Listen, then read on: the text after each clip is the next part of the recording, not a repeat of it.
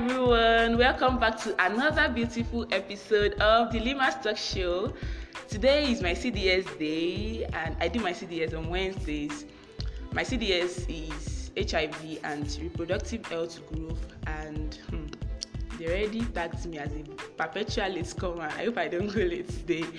But anyways, they said if I should come late today, I wouldn't sign the attendance, but we move. So I decided to share you all some interesting facts about Yobe State while I'm getting ready for my CDS. And so the first one on the list is that Yobe State has good roads. I mean good roads, like good good roads. I wish you guys can see these roads. My camera is bad. I would have snapped them and maybe write some story about it on maybe my Instagram, but I don't have a good camera so as i was saying these roads are very well constructed. Like neat. I don't think i've entered a pothole since i've entered yobe state. Me robe ah yes that's serious. Very very nice. And i think it tells on their cars. Their cars are super duper neat. You can't see a car that is haggard. Possible they are very neat and they have lots and lots of roundabout yeah.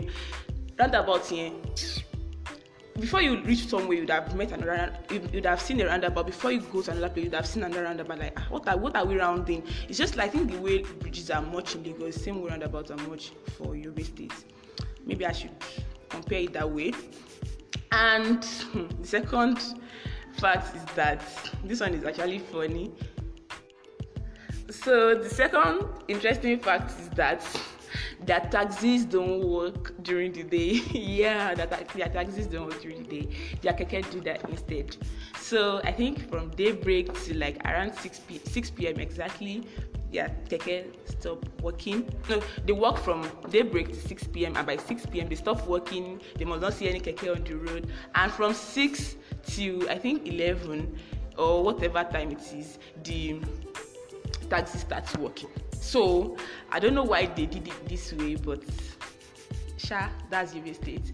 So the third one on the list is that hmm, they use benz a lot here. Hey and I, when i just entered i'm like why what's up with all these benz? Like i think there's this particular type of benz they like very well this v boots v boots benz and all these one one uh, all these cars that have one door like one door cars oh my god and peugeot they use them a lot. More i'm not like did they sign um what's it called? Ah what's this english? Actually like ah, did they sign partnership with yobe state? Like so much of these cars this this particular type of cars o oh, benz peugeot and one door cars in this particular order. Hmm. And now the fourth one is that they are so so friendly. They are very very friendly. Like i mean super duper friendly.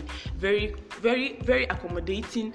With if you go outside to buy stuffs and you just speak like little Hausa like your your not your crooked Hausa just speak it to them anyhow they would smile they would laugh and give you stuffs like more than what you are buying more than what you are paying for they will give you more and more.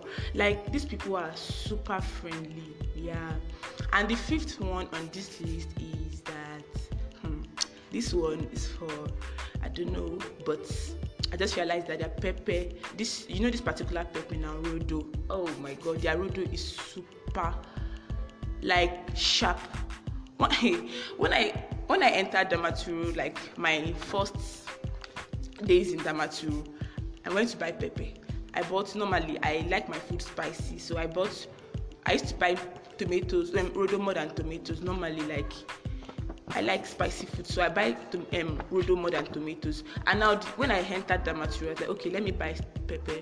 I bought the normal the way i used to buy it and no ah they did not even beg me.